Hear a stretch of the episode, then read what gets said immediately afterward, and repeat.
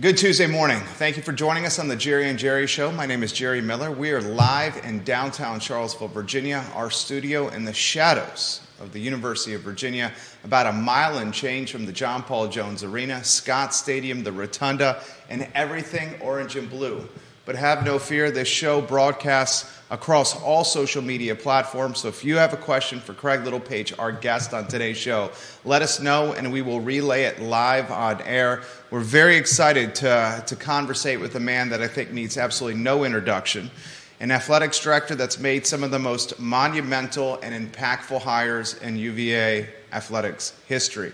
Just to name a few, how about Tony Bennett and Brian O'Connor?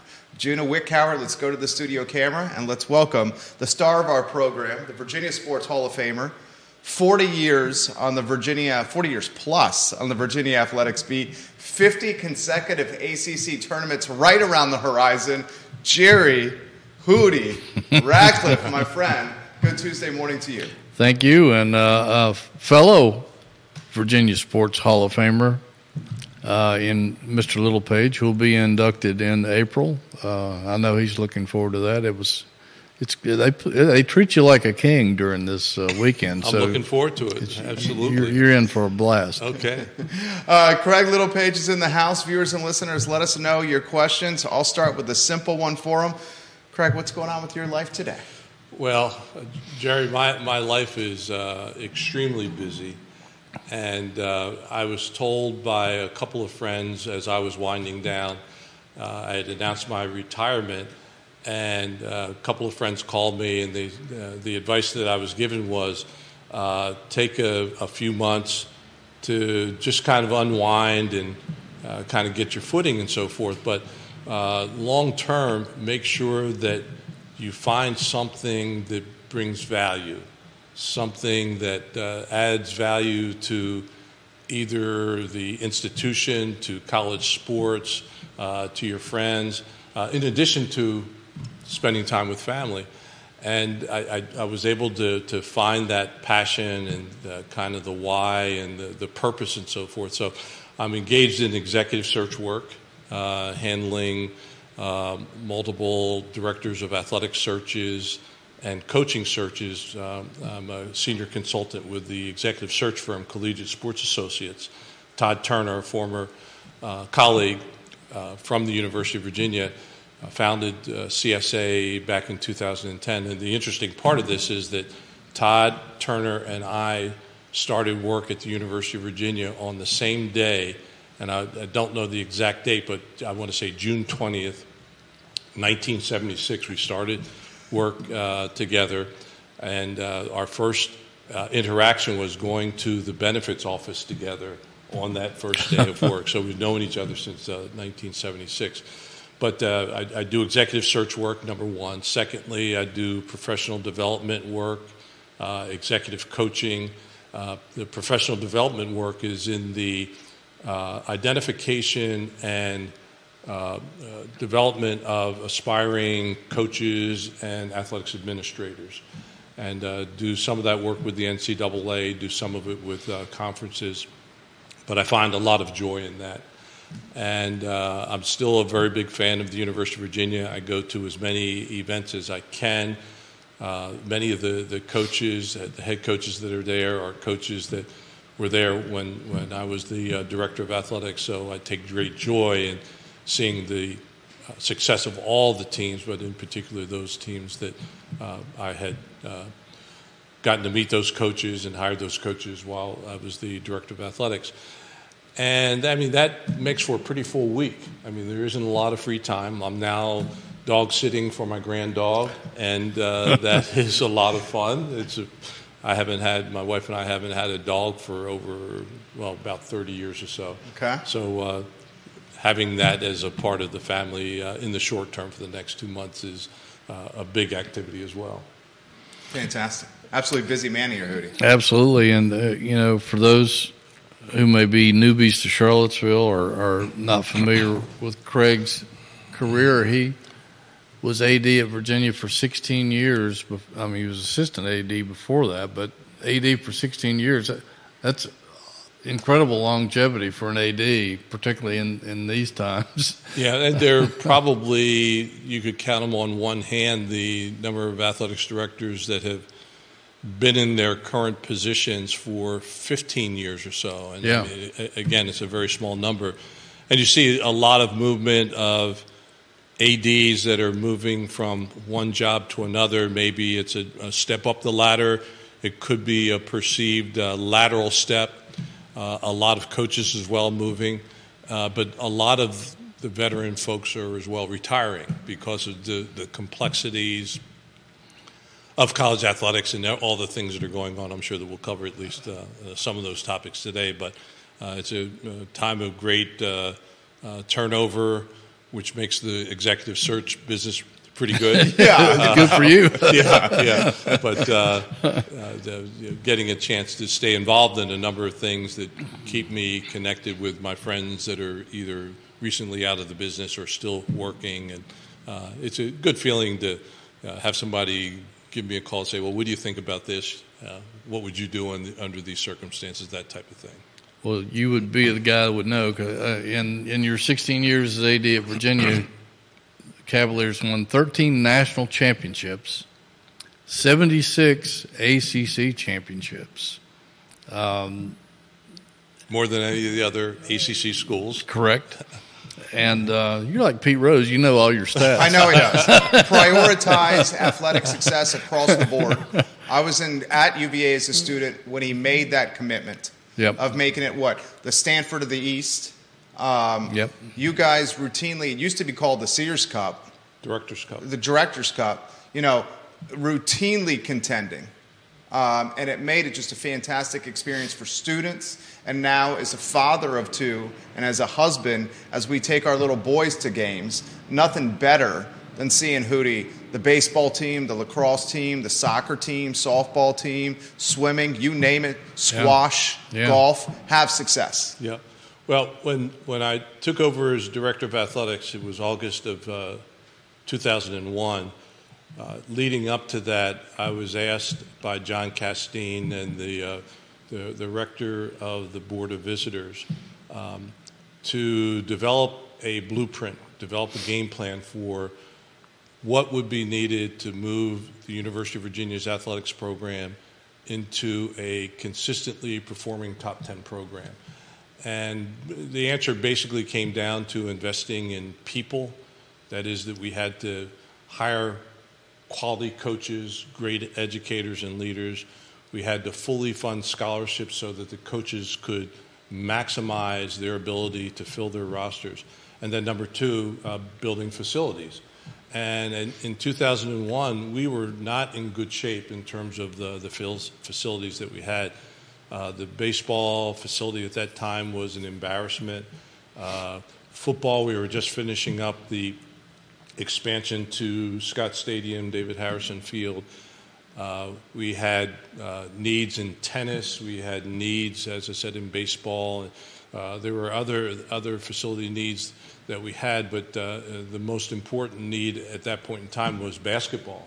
And we had done a study a number of years prior to that that indicated that for an investment of 40 or 50 million dollars, we couldn't do much with University Hall. We couldn't add seats, so there wasn't a payoff in terms of being able to generate additional revenue. So the answer then became, we need to build a new facility, and uh, the John Paul Jones Arena then uh, was a uh, uh a concept that came up at that point in time, and uh, what five or six years later we opened the John Paul Jones Arena, and it still uh, remains one of the most outstanding uh, multi-use but basketball facilities in the country, particularly on a college campus. Yeah, pretty tough place to play. 22 straight, Hootie. yeah. yeah, hosting Pitt tonight. Um, and, you know, one, one of the things, Craig, that added to your legacy, I think, is the, some of the, and Jerry mentioned it earlier – is some of the people that you brought in to the program over the years. And one of the questions I got last night from uh, Dante C. Don't know who that is exactly, but he said uh, Craig Littlepage hired so many of Virginia's NCAA championship coaches. Could you ask him what traits he looks for in a coach. What does he think is his version of the UVA way? Great question. it is, a great question. Yeah. I would say uh, first, let's get out of the way uh, the um, the intangibles that are no brainers. Uh, you have to have somebody that is honest, uh, particularly at the University of Virginia, given everything that UVA stands for. A person that's going to play by the rules, uh, whether they are NCAA rules, ACC rules, or institutional rules, that they have to respect uh, playing by the rules. secondly, I think they have to have a respect for education, teaching, mm-hmm. and learning. And uh, coaches are, in my opinion, are more than coaches. Coaches are educators, coaches are leaders, and individuals that are uh, uh, willing to embrace the challenge of being uh, a professional in higher education. Again, being something beyond a coach that works with 15 players or 80 players or whatever the number is. And the reason that's important is there, there are so many challenges that a coach that a coach will face. Uh, sometimes those challenges are uh, academic challenges versus athletic challenges, number of missed class days, when practices are held, and uh, whether a student athlete is going to be able to take his or her preferred major, even if that major conflicts with practice uh, those sorts of things. So, a, an individual that really does respect uh, teaching and learning, uh, uh a, a, an educator that is a, leader, as I said, and it's not just that this is a person that's a leader of that particular sport, but we want somebody that's going to be a leader in the department, be a leader in terms of uh, the university as a whole, and be a, recognized and available university community leader. And then the final thing that I would uh, talk about is coachability. Somebody that doesn't come in wanting to uh, be portrayed as somebody that has all the answers, mm-hmm. but is willing to sit down and talk about the issues, talk about the needs, talk about how we get things done as a department, how we get things done as a university uh, uh, um, uh, asset. And uh, so those are the things that, that, that go into it. Um, we were I think, very fortunate to have attracted uh, the people that we attracted over the years. And one of the, the things that I was most pleased with as a director of athletics was the fact that we never had, during the period of time that I was uh, the athletics director, a head coach that left the University of Virginia to take a head coaching position at another institution. Wow, that's right. It's a great um, step. That, that's now, amazing. The, the, there's a caveat to that in that we had one coach, Augie Busch, who was the uh, head swimming coach, that left UVA to go to the University of Arizona, but it wasn't necessarily because of professional advancement. Uh, his mom and dad had retired and were living in Tucson, which was Augie's uh, alma mater. So it made it made sense that sure. yeah, he would uh, make that move. But uh, but for that one uh, situation, uh, and I can guarantee you, well, I, I, know it was the, the um, a reality when I was the director of athletics. Um, athletic programs, universities all over the country are interested in these people. Uh, Brian O'Connor. Oh, I know. uh, Tony Bennett, uh, Todd DeSorbo, uh, Andres Pedroso. In, uh, in, in, in, I mean, we can go uh, right down the, the line. And all of these people came to the University of Virginia for the right reasons. They understood the type of uh, young person that they would need to bring to the university, what would translate to success in athletics and as well education at the University of Virginia. I'm very happy that so many of those people have stayed. And one of those people in particular uh, is going to possibly set a milestone tonight should Virginia beat Pittsburgh. Uh, Tony Bennett if, is one win away, Craig, from 13 consecutive winning seasons in the ACC. Only two other coaches in history have done that, and I'm sure you know wow. who they are Dean Smith and Mike Krzyzewski. That's, that's incredible. Having been a head basketball coach and an, an assistant, just talk about, and you know the ACC as well as anyone, talk about how much of a challenge that is just to accomplish that feat. Well, uh, the, the, ACC uh, is is truly one of the most competitive uh, basketball leagues in the country year in and year out. Sometimes it's number one, sometimes it may be number three or four. But if you're in that top three or four conferences in the sport of men's basketball or women's basketball, uh, you have uh, competition every night out. And not only do you have that level of competition, but you're going against some of the best players in the country. You're obviously going against some of the uh, the best coaches in the country. And to do what Tony has done in a situation that is uh, uh, uh, a, a, challenging coaching situation from uh, recruiting and now with NIL and the transfer portal, it's even more complicated.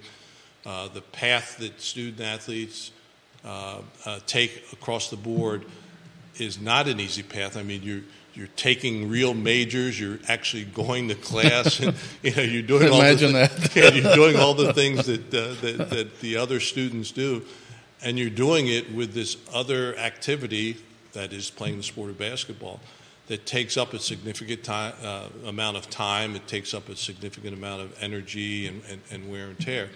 And for Tony to have had just that level of consistency over the uh, time that he's been here is just phenomenal. I was not tracking on that. Uh, it, that's an interesting stat.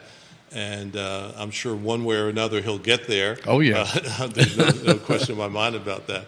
But uh, I am so happy for uh, the success that uh, this team is having, particularly because of some of the struggles early in the in the year. And I know just in going to games and talking to different people, there you know what's what's going on and is the transfer portal and is NIL finally catching up to our program and so forth. And I think that Tony has shown an ability to adapt uh, to the circumstances. He has shown an ability to adapt to his players, and his players adapting to this is our way of playing the game. And uh, when we were doing the search for Tony, it was important that the person coming in had to understand how the University of Virginia was unique and uh, traditionally uh, understand what were the things that led to the success that, that Terry Holland had and that we had through so many of the years that Terry was the head basketball coach here at the University of Virginia. And in understanding that and respecting that, I think uh, we were able to identify Tony as somebody that really could be successful here at the University of Virginia. Can you give us the flip book of the job interview? I mean, you talk about one of the most impactful hires in the history of the university here, and Coach Bennett.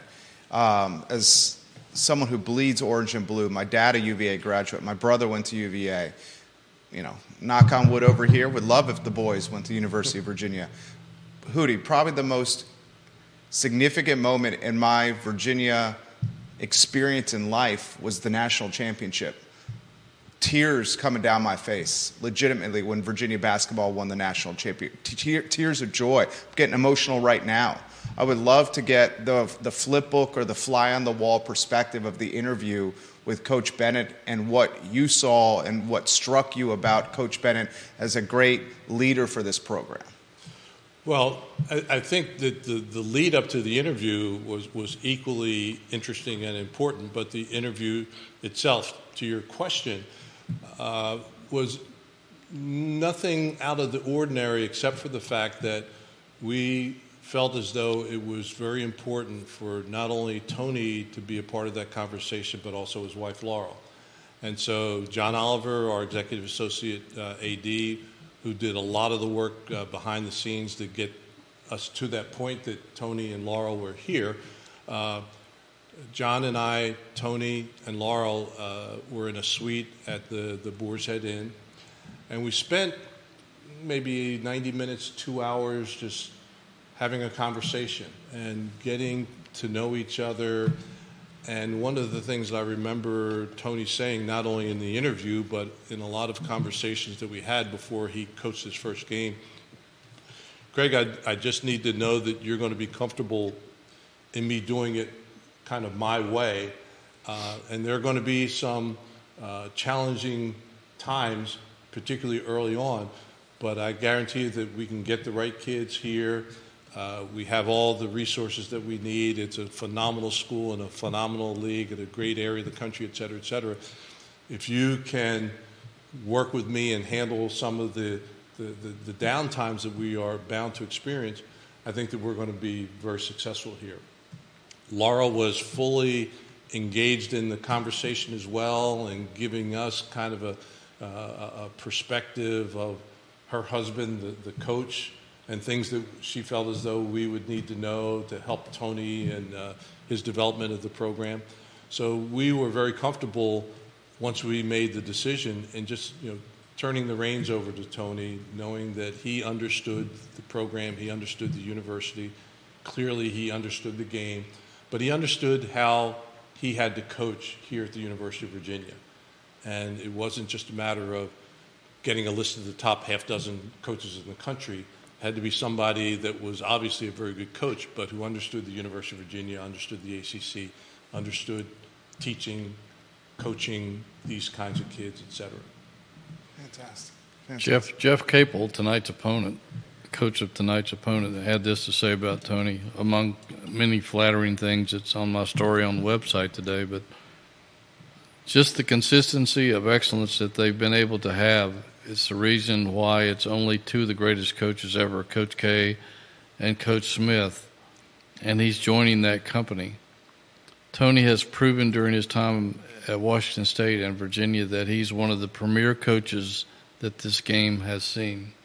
Okay, and if we go back to that uh, date that Tony was hired, and who you you may remember some of this, but it was kind of like, who the heck is Tony Bennett? I didn't know, know who Tony Bennett was when I was told. well, there were dozens of emails that came in uh, within a couple hours of the announcement being made, and yeah, I, I, I get it that he was from the West Coast, he was young, and uh, a lot of people didn't know him. I think that there was a lot of sentiment around Tubby Smith, and people were tracking the the plane, private plane. yeah, yeah, yeah, I remember this vividly, and all, and all, that stuff. But uh, Tony, basketball people knew Tony Bennett, and I've told this story many, many times. Uh, gentleman named Tom Jernstedt, who uh, is now deceased, was the vice president for basketball at the NCAA for close to 40 years, really ran the Final Four. And not only did uh, Tom run basketball for the NCAA, but he was a member of USA Basketball, the Olympic Committee. I mean, he did a lot of uh, basketball work in his career. And I was uh, two years removed from the basketball committee myself, so I had worked with Tom Jernstedt over about a five to seven year period of time. And he and I were I can't remember where we were right now, but he knew that we were in a search for men's basketball coach. He says, "Well, Craig, I'm, I'm, I'm telling, I'm going to tell you who the best college basketball coach in the country is. You may not know a lot about him, uh, but I guarantee you he would be a perfect fit for the University of Virginia. And my only hesitancy is that I'm not sure that you can get him. I said, well, what do you mean? He says, well, he's had opportunities to go to a number of very, very good places and he's never even taken a visit yet. He says, the, the guy's Tony Bennett, the, the young guy at Washington State University. I said, hmm, okay. And so I kind of put that in the memory bank.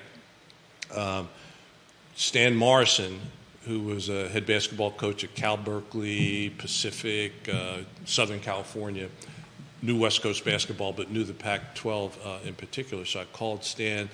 I said, Stan, I want you to take on an assignment for me. I would like for you to rank the coaches in the Pac 12, one being the best, all right, down to number 12. And I'll give you 24 hours and I'm going to call you back. And Stan Morrison is one of the most excitable.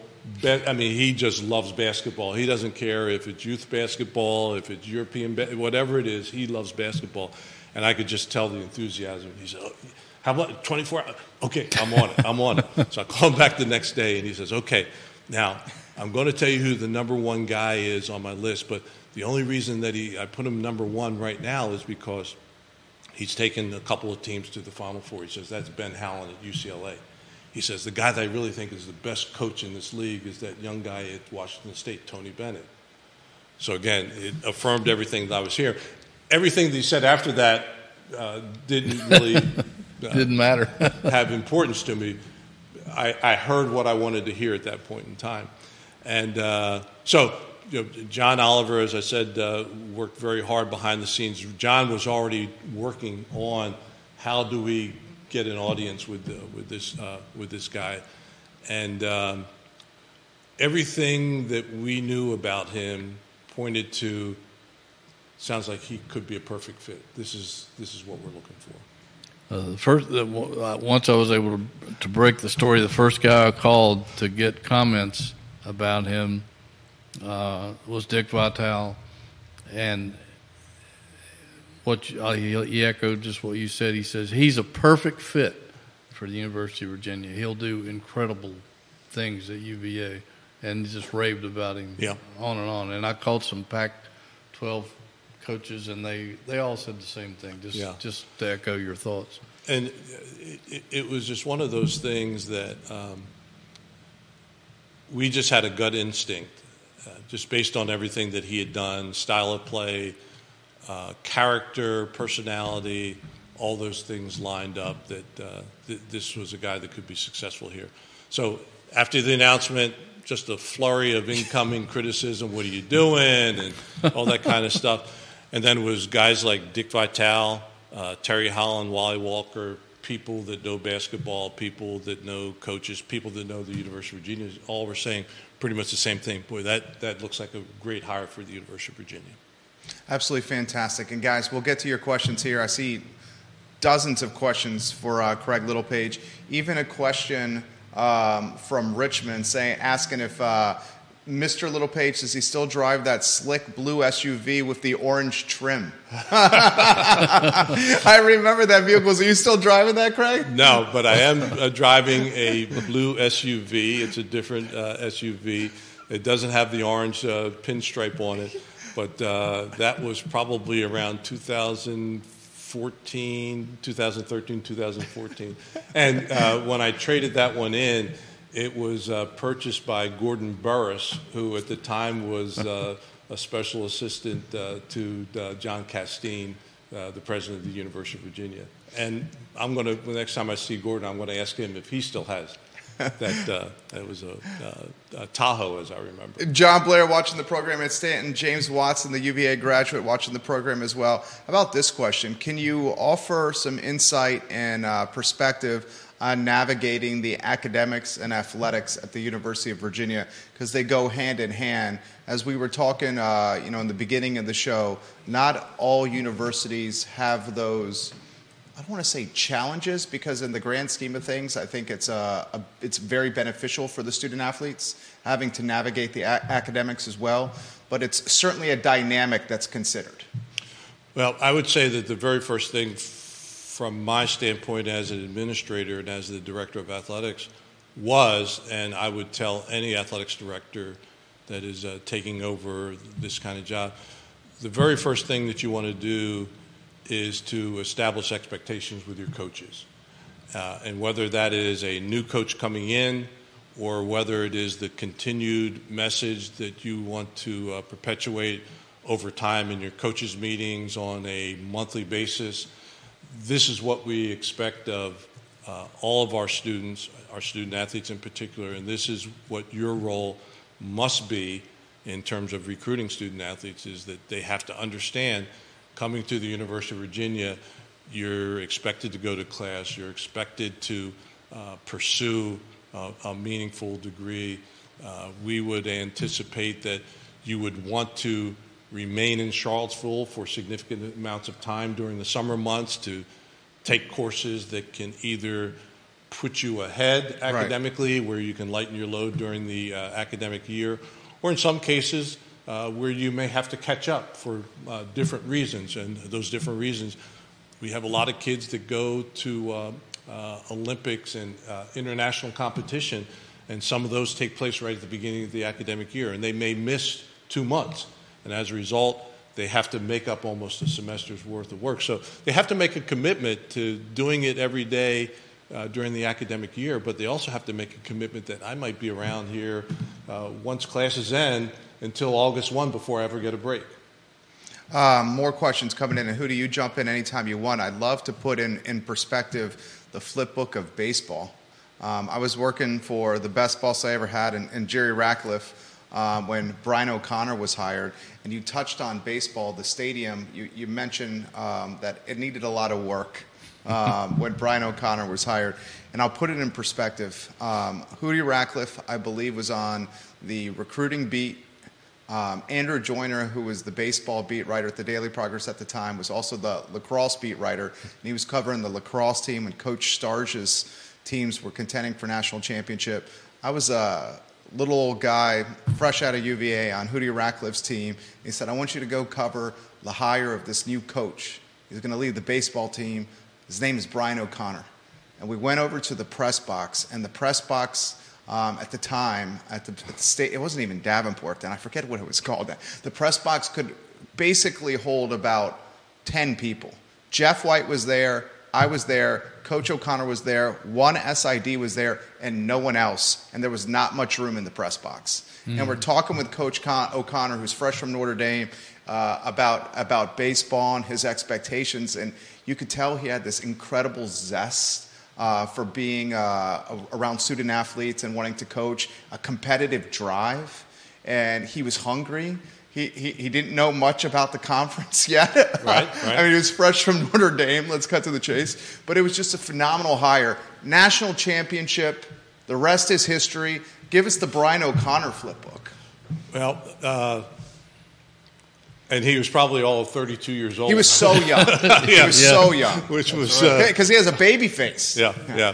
So uh, I had started interviewing candidates for the position, and I went to Charlotte, North Carolina, to interview a couple guys, and I think I'm going to go into Atlanta for a day to interview two guys, and then at the tail end of my trip, I was going to Cincinnati, and I had made an appointment to meet Brian O'Connor, who was in the midst of a long recruiting trip himself, and we agreed that we could meet together at, um, uh, I think it was a DoubleTree Hotel at the Cincinnati airport. And, uh, and I told this story at the time. This isn't something that was contrived after the fact. But I remember telling the story that within 15 minutes of me talking with Brian O'Connor, the thought came through my head I'm going to hire this guy. This, this, this is our guy. I just had something uh, that, that, that went off inside that made me feel as though this was a perfect person to take over the program. So when he was introduced, when Brian was introduced weeks later uh, at the press conference to announce his hiring, I told that story. And he came up and says, Well, I wish you would have told me before uh, you know, the actual uh, offer of the job because I spent a lot of sleepless nights worrying about whether I was getting the job or not. So, but um, here was a guy who was absolutely prepared in every area uh, to take over the baseball program at UVA, and uh, whether it was selecting a staff, delegation of the staff, uh, recruiting, how to set up recruiting, what territories, what areas were important in terms of uh, uh, having a presence, University of Virginia having a pr- presence there, uh, how to schedule in the non-conference in particular. Um, you, know, you, just went down and he had a playbook, what we call playbook, which was basically a, a coach's guide for how they would run the program. And it was almost like flip the page, boom, he had it all set. And at the end of the interview, we probably talked, you know, close to 90 minutes or so. I just went away feeling as though we could we could end this thing right now. Clearly, we had to go through the formalities of bringing him in to uh, see the university, to see the ground, see the area, see uh, the stadium, see the stadium. His wife came with him, um, uh, Cindy, and uh, I flew when we got done with the visit. I flew back with them because I wanted to spend as much time uh, with, uh, with, with Brian and Cindy to make sure that they knew of my personal commitment to get this program going. Because if you, if you remember, we were a, a baseball program that was uh, 500. I think we had gone to one NCAA tournament uh, back in the mid 90s and so forth. Uh, but again, I just had a gut feeling about this guy being really special, and thank goodness he's done what uh, we all would like for him to do here as the head baseball coach. We should put in perspective. He took a he took a chance. He took a risk coming here. Yeah. Um, because this was a program that you know left a lot to be desired. How's yeah, that? Yeah. Here, here's another uh, great part of the recruitment of Brian O'Connor uh, to the University of Virginia. Um, I get a phone call one day in the office, and my administrative assistant, uh, Becky Davis, says, uh, Craig, I have a, a Mr. Paul Mainieri on the phone. I knew who Paul was. I said, Oh, that, that's great. So, unsolicited, he had called me.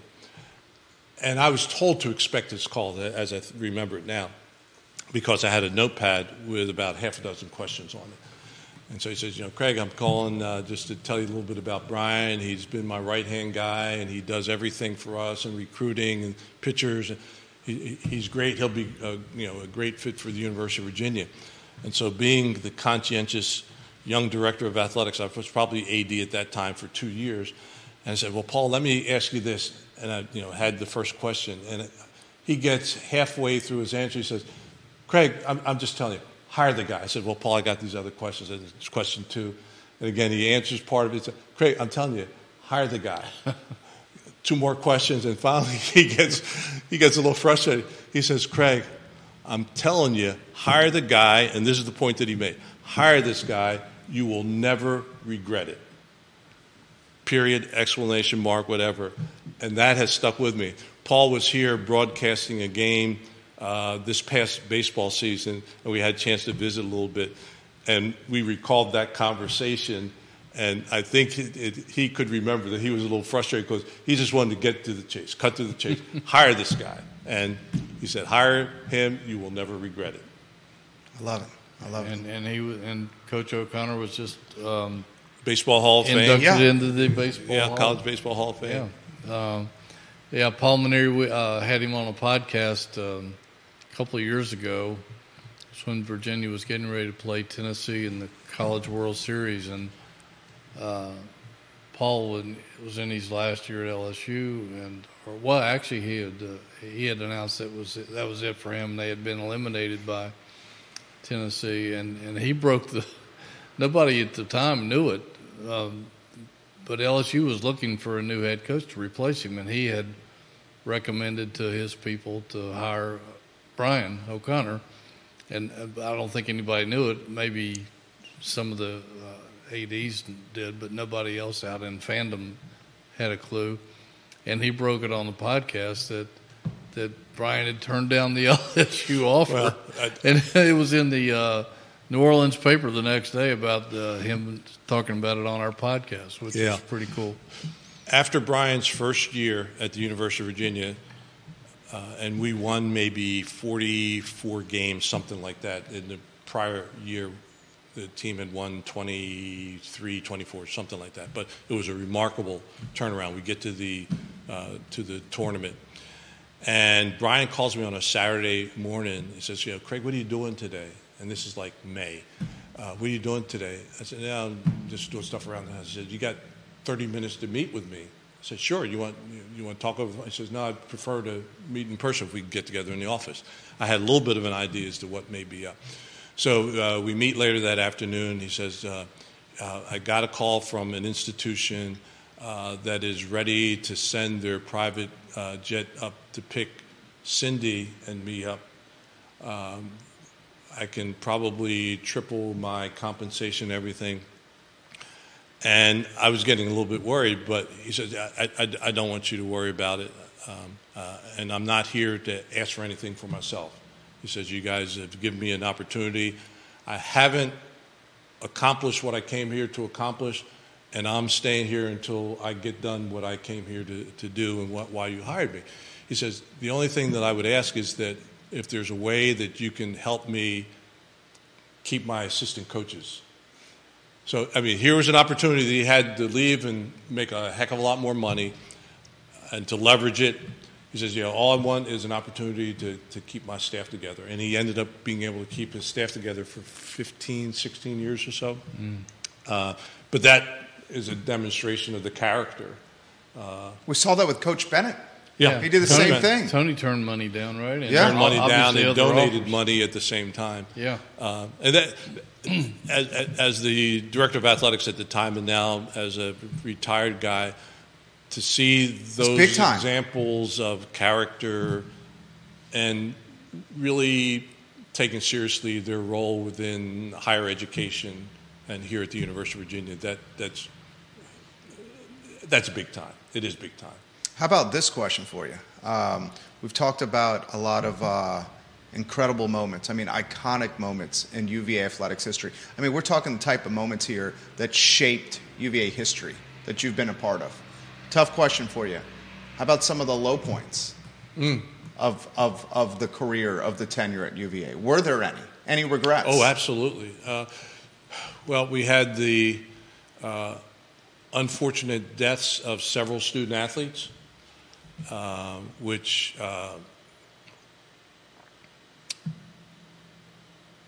those those are there, there's not a playbook for that, and there's no way that you can anticipate them, and there's no way that you can anticipate how the other student athletes on that team, how the other student athletes in the department, and how the university as a whole is going to respond uh, to those uh, kinds of circumstances.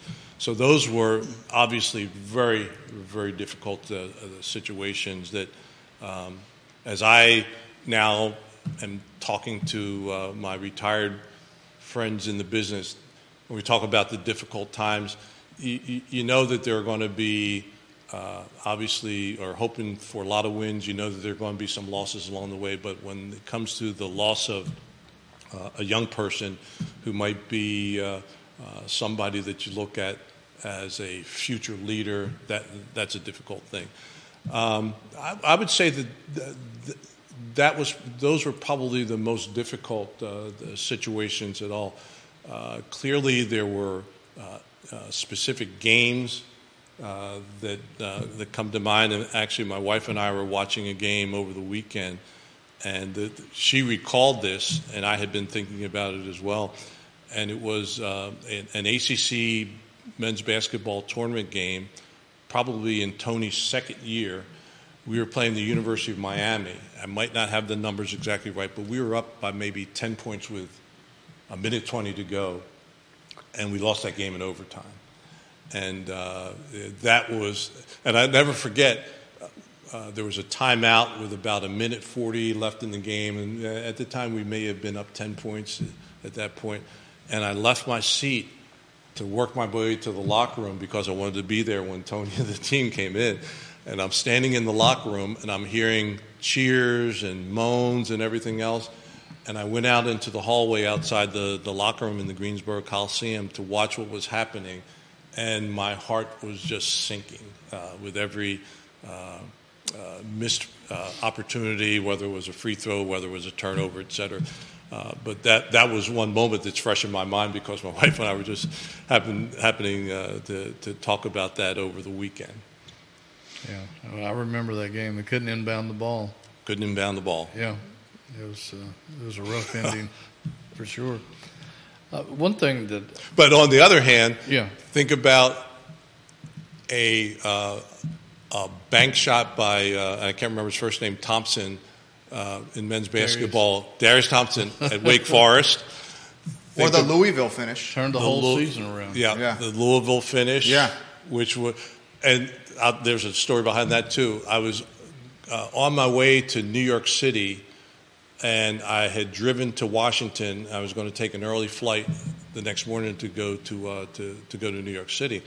So I get to the hotel around five o'clock, grab dinner, get back to the hotel, um, watching the game, and the game is not going well against the University of Louisville. And with about two or three minutes left in the game, oh, sh- get my stuff on, I'm going to go work out and everything. And 90 minutes later, get back to the room, and I'm watching highlights, and they're talking about this, you know, this incredible shot that uh, that Virginia makes to, to win at Louisville. It's a, no, no way. That really didn't happen. But uh, that, that's been uh, that was one of a long string of great games that we have uh, had against the University of Louisville.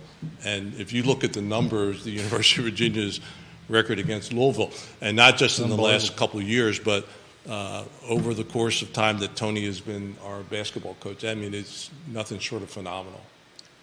Yeah, uh, Rick Pitino said that Virginia was his kryptonite, and he certainly had that right. yeah, yeah.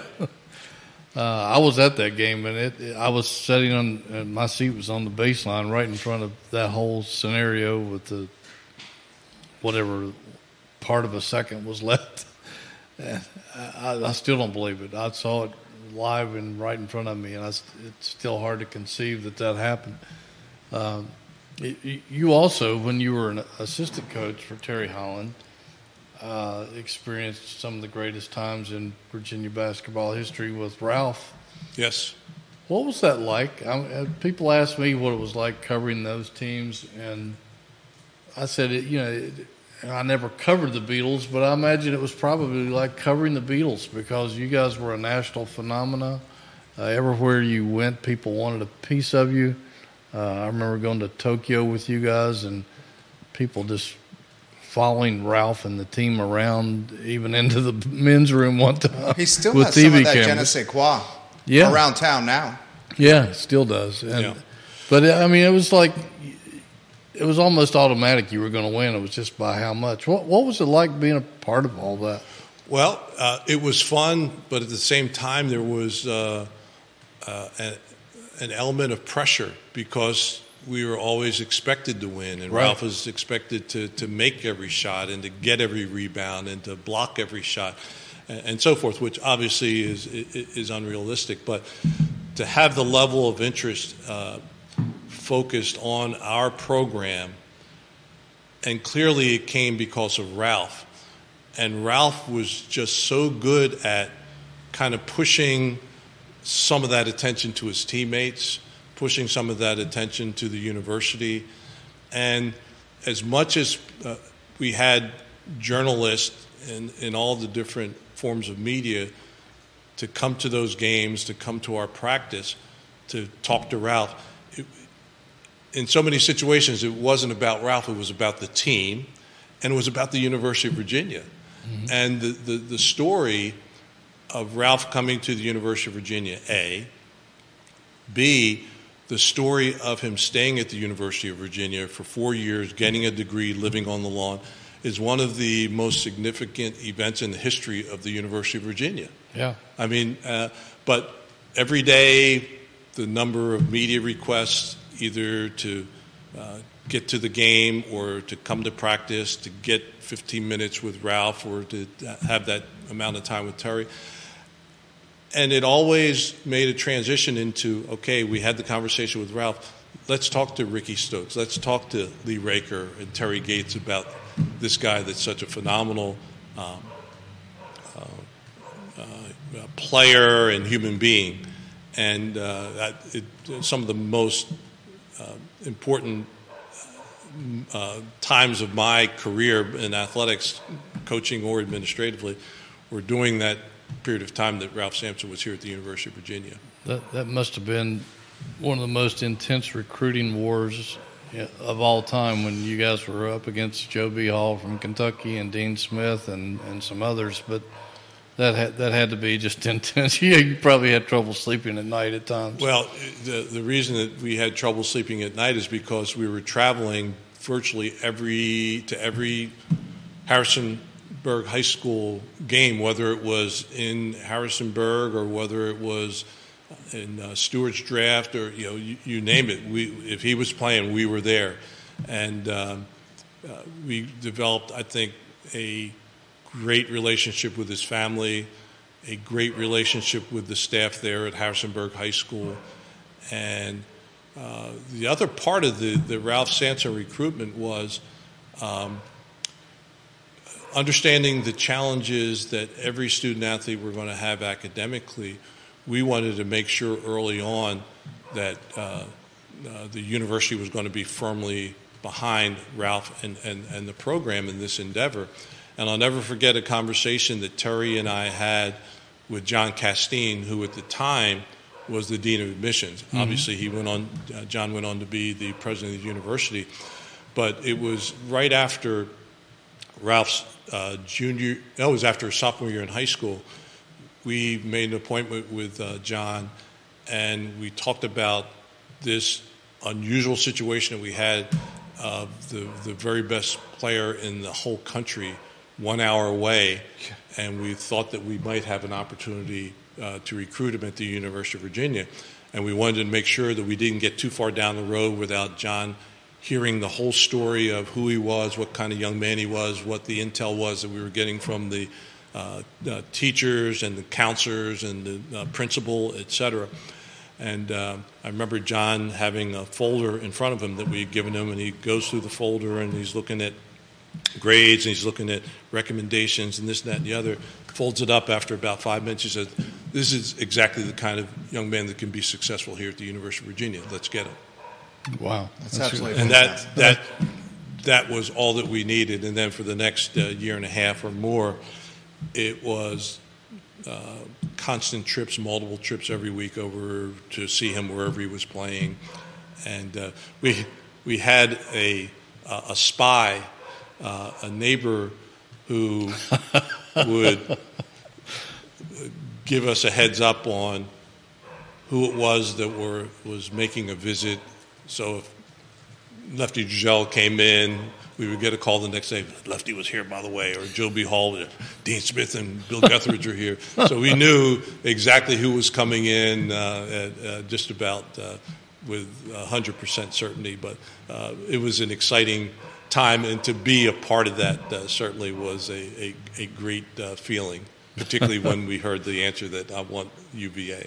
That's a great story. so many questions coming in here. Let me see if I can highlight some from the viewers and listeners. Here's an interesting one. Would you offer perspective who else was on the short list on the basketball hire if Coach Bennett had said no?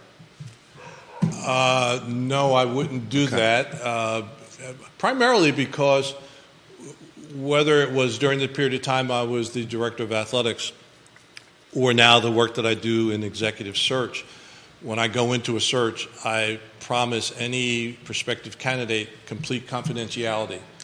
So if a coach that we might have interviewed for the position or shown interest in made a statement, I mean, that's fine. I would not make it. So uh, the other part of that is Tony Bennett, uh, for probably 10 years had a, a part of the story of him, him, coming to the University of Virginia. And I never talked a lot about the, the, the, the hiring of Tony Bennett. And he told this story that when he told it to a group of uh, donors um, about 2016 or 2017, I was hearing this story for the first time. And, and the long and short of it was that when he and his wife flew back home after visiting the University of Virginia, on the ride, he told his wife, when we get to back to Pullman, I'm going to call Mr. Littlepage and tell him that I'm staying here at Washington State. And Laurel basically said, Well, you know, Tony, it's late. When we get back, you told Mr. Littlepage that you would call him tomorrow morning. There's no need to call him tonight. Let's talk about it. Let's pray on it. Get a good night's sleep. And if you want to remain at Washington State in the morning, I'm all with you. But you shouldn't make a decision like this on the plane ride. Sure enough, he woke up the next morning. I'm ready to go to UVA. And, wow. And, and, I didn't know that until, as I said, almost 10 years later. We've gone Hootie um, almost an hour here, and we got to get his perspective on the transfer portal and the NIL. I mean, do you, the purist in me um, finds it at times disheartening. Um, and why I find it disheartening is one of the things I love about college basketball is the third or fourth year or, or redshirt senior playing on the team and watching them develop um, throughout their career in Charlottesville or throughout their career in any program. Um, I understand it's today's basketball. We look at the current team, which you have. It's today's college sports, today's not just college, basketball. Today's college sports. Yeah. Yeah. Yeah, yeah Beekman, yeah, McKneely, and you had Dunn returning for this team. Outside of that, almost the the entire team is new. Um, your thoughts, open ended question on the transfer portal and on NIL and today's college sports? Well, the part of the question that I would talk about first is why we're here. Uh, and why we're here in part is because of inaction uh, that started back in the early 2000s, like with the transfer uh, topic. Uh, there have been committees and uh, working groups that have been talking about transfer regulations and modifying transfer regulations for decades. And we just could never build a consensus strong enough with a package that met all the different variables, which is understandable, but at some point in time, you've got to make a decision. You've got to be able. So we had uh, this set of NCAA rules that separated football, basketball, and I think it was hockey or maybe baseball. I can't remember what the, but football and basketball in particular were separated from the standard regulations. So the standard NCAA rule used to be that if you transferred, you were required to have a year in residence at the school that you moved to. All right? In every sport except football, basketball, and hockey or whatever it was, it may have been baseball, you could apply for a waiver and have immediate eligibility. And that was one of the reasons that this whole thing about uh, the transfer came up. You know, why are these different rules for these different kids? Are you disadvantaging primarily ethnic minority kids, primarily again football and basketball, versus kids that play golf and tennis, et, et cetera, et cetera? And these working groups and committees would talk about it. They'd come back and well, that doesn't meet the need. Anyway, the inaction resulted in then coaching groups and others calling for Congress, calling for, when we get to NIL, the state legislatures to, to get involved, and these other outsiders. And the minute that you put decision making in the hands of folks that aren't practitioners and understand the rules and understand the issues, then you get what we, in my opinion, what we have right now, which is a hodgepodge. And um, I am a traditionalist, I'm an old timer. College athletics, uh, whether you like it or not, is an integral part of higher education. The things that are being done right now have very little connection to education, which bothers me. Same. And, you know, whether it's you can transfer in the middle of a year. It doesn't matter when you transfer. You can transfer multiple times. And, and none of this movement helps kids get an education and then earn a degree. So that's where I come from when I talk about uh, the transfer topic in particular. Thousand percent with you on this. How does a school that prioritizes academics first, you know, continue to compete on the national scale with perhaps other schools that do not. And furthermore, I mean, you got you got. I was I was looking on reading one of the newspapers, Hootie. The Georgia quarterback just bought a two hundred seventy-five thousand dollar Lamborghini. Yeah. Did you see that? I did see that. A two hundred seventy-five thousand dollar Lamborghini. You got some athletes that are choosing not to go professional because they make more money coming back for another year through NIL, staying in college. How does a university compete in this world? University of Virginia compete in this world? Tony Bennett and mm-hmm. Tony Elliott and Coach Mox and others probably could give you a more definitive answer. But my quick answer is there are enough great kids out there who themselves and in addition their families value education uh-huh. and that value the hard work that goes into not only getting an education but uh, becoming proficient in your, your given sport. So there will be uh, players, student athletes out there that will buy into that sort of uh, program. Uh, the, the problem is that there's always the lure of a program where I can get a, a, a good education as well, but also be compensated handsomely to play my sport. And uh, the, the, question is whether you have strong enough leadership in your program, your coaches in particular, that they can, first of all, identify those uh, young people and whether they have a track record of being able to develop those people. And the problem that I see is uh, you, you have a program that is development oriented and you put two years in or you put three years in and just at the time that they're ready to participate and contribute and somebody uh, takes them away for a different opportunity and for x number of dollars and that's difficult and i think that we're still kind of waiting to see how this thing all works out in the end but I, I, I always think that there will be a market there will be a pool i should say of young people that are going to value education and value the kind of experience that you can get at a place like University of Virginia. And I just hope that that, that doesn't change. Same. Where, where, do you think all this is headed, Craig? I mean, we hear rumors all the time about a, mega conference, a, a, new realignment where there's X amount of schools that'll be like the NFL, et cetera. Uh, some schools won't be able to compete because of the pay for play. Uh, it, it's just so many crazy things out there. We're, I'm sure you you probably hear more stuff than we do because of your contacts through ads around the country. What where do you think all this is headed? Or the super conferences, super conferences, yeah, etc. Yeah, yeah, the thing that I hear the most about right now is whether there's a way to separate major college FBS football right.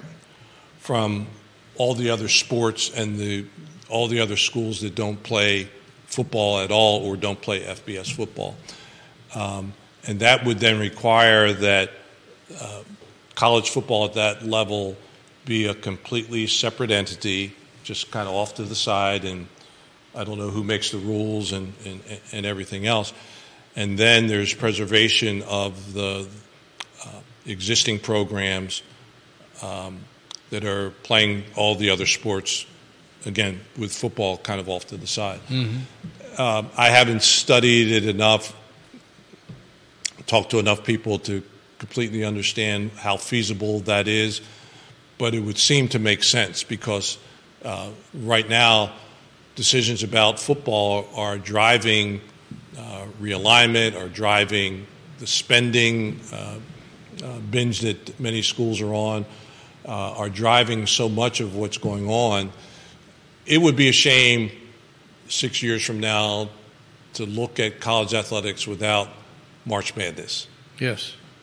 To look at college athletics without the College World Series, whether it's baseball or, or softball. Or rivalries. The rivalries that yeah. have changed and have been impacted by this.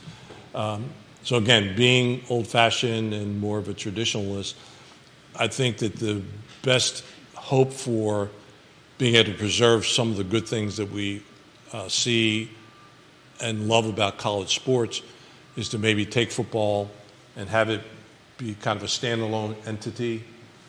Again, I'm I'm not advocating it because there's not a formal uh, proposal that gives the details, and the devil is always in the details. But it sounds like something that could possibly work and again preserve the good things that we feel about uh, so much that we see in college athletics. It makes sense. It makes perfect sense. Yeah. And that might be the best of the scenarios that are out there uh, for college purists and fans. I mean, how, how about this one? Did you ever think you'd see an uh, Atlantic Coast Conference that was coast to coast? I never thought that. No. Not only are you the Stanford of the East, but you'll be playing Stanford. They're in the same conference. yeah, yeah. But to think, and, and this is why it's really sad, to think that a school like Stanford University and all that it stands for and the excellence that it has stood for, the school that has won the Directors' Cup, which speaks to broad based competitive excellence in athletics. Yes didn't have a home, didn't have a conference home. It just doesn't make sense. Cal Berkeley is another great school. With Not a only a conference home, but in a lot of ways, in some ways, disregarded, which is crazy. Yes. Because that's, as you've indicated or highlighted, that's the pinnacle of, of well roundedness. Yes, I agree. Southern Methodist is another great school. Um, but we'll see what happens. There are a lot of smart people that are talking about it. The president, uh, Charlie Baker, NCAA president, is floating a number of different ideas and concepts.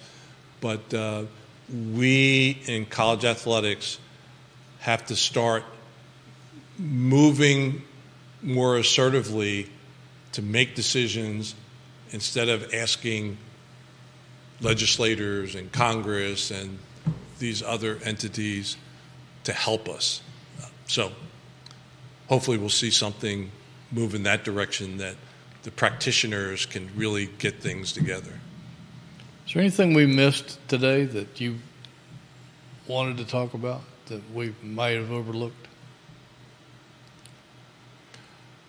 No, I, I, again, I'm so happy with what has uh, continued in terms of uh, competitive success for the UVA program. Carla's done a very, very good job. Congratulations to Carla on her appointment to the College Football Playoff Selection Committee. That is huge, not only for the uh, uh, for the for the playoff, but it's huge for for Carla and for the attention that that brings to our program here at the University of Virginia. So well done. I'm very happy with that.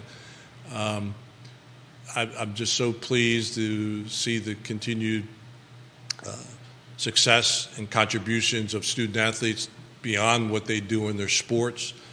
Um, I just think that there are so many good things that are happening around the University of Virginia, not only uh, within athletics but outside. Uh, I, am so happy with the way that the community has embraced uh, UVA sports, and as you know, having been around uh, the university community for as long as you have, it wasn't always like that. Right. there was uh, a point in time. I arrived here in 1976, and uh, the, the sports program was much different, obviously, than it uh, than it is right now. And uh, there were people that just didn't feel as though the University of Virginia is somewhere that we should pursue excellence. And when I became athletics director in 2001, that was what John Casteen and uh, Gordon Rainey, who was the rector of the Board of Visitors at the time, said that we want excellence to mean not only academic excellence, but we want for excellence to be in uh, uh, academics, in athletics, in everything that we do. And I think that that was a great way to uh, get our trajectory going in the direction that it has continued even today. We could sit and talk to you I know, all day. I know. We got to be mind, mindful of this I bet there's time thousand here. questions out I, there. There, there are, and I, I apologize to the viewers and listeners for the questions we're not getting to here. We have to be mindful of this man's time. It is incredibly valuable. How about we close with this one here, a little humanizing question. How does uh, Craig Littlepage and the fabulous Mrs. Littlepage, um, what do they do on a, on, a, on a Friday or Saturday night in Charlottesville? when they want to relax and, and enjoy the community, maybe dinner plans or show plans or anything like that? Well, I mentioned earlier, we do love uh, live arts. Uh, I am a member of the board of the Paramount Theater. So this Friday night, for example, I'm going to a show at the Paramount. My, my wife and I will go to a show at the Paramount. We travel up and down the East Coast to, to many shows. Uh, Saturday, we'll be going to a men's basketball game. That's a pretty important game against Wake Forest University.